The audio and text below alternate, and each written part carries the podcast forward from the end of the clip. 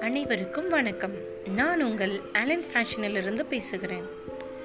உங்கள் எல்லாரையும் இந்த பாட்காஸ்ட் மூலமாக சந்திக்கிறதுல மிக்க மகிழ்ச்சி அடைகிறேன்.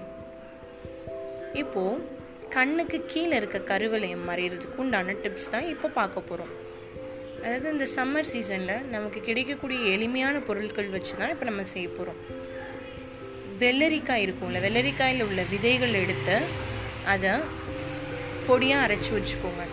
அந்த வெள்ளரி விதையோட பொடியோட தயிர் கொஞ்சம் மிக்ஸ் பண்ணி கொஞ்சம் அதாவது பசை போல் அரைச்சிக்கோங்க. அதாவது பேஸ்ட் மாதிரி அரைச்சிக்கோங்க. அந்த பேஸ்ட்டை உங்களுக்கு எங்கெல்லாம் அதாவது கண்ணுக்கு கீழே இருக்க கருவளையத்துக்கு கீழே அப்ளை பண்ணிக்கோங்க. இதை தேர்ட்டி டேஸ் நீங்கள் ஃபாலோ பண்ணிகிட்டே வாங்க. தேர்ட்டி டேஸ் கழித்து நீங்கள் பார்க்கும்போது அந்த கண்ணுக்கு கீழே இருக்க கருவளையம் மறைஞ்சு போயிருக்கும். Thank you for watching.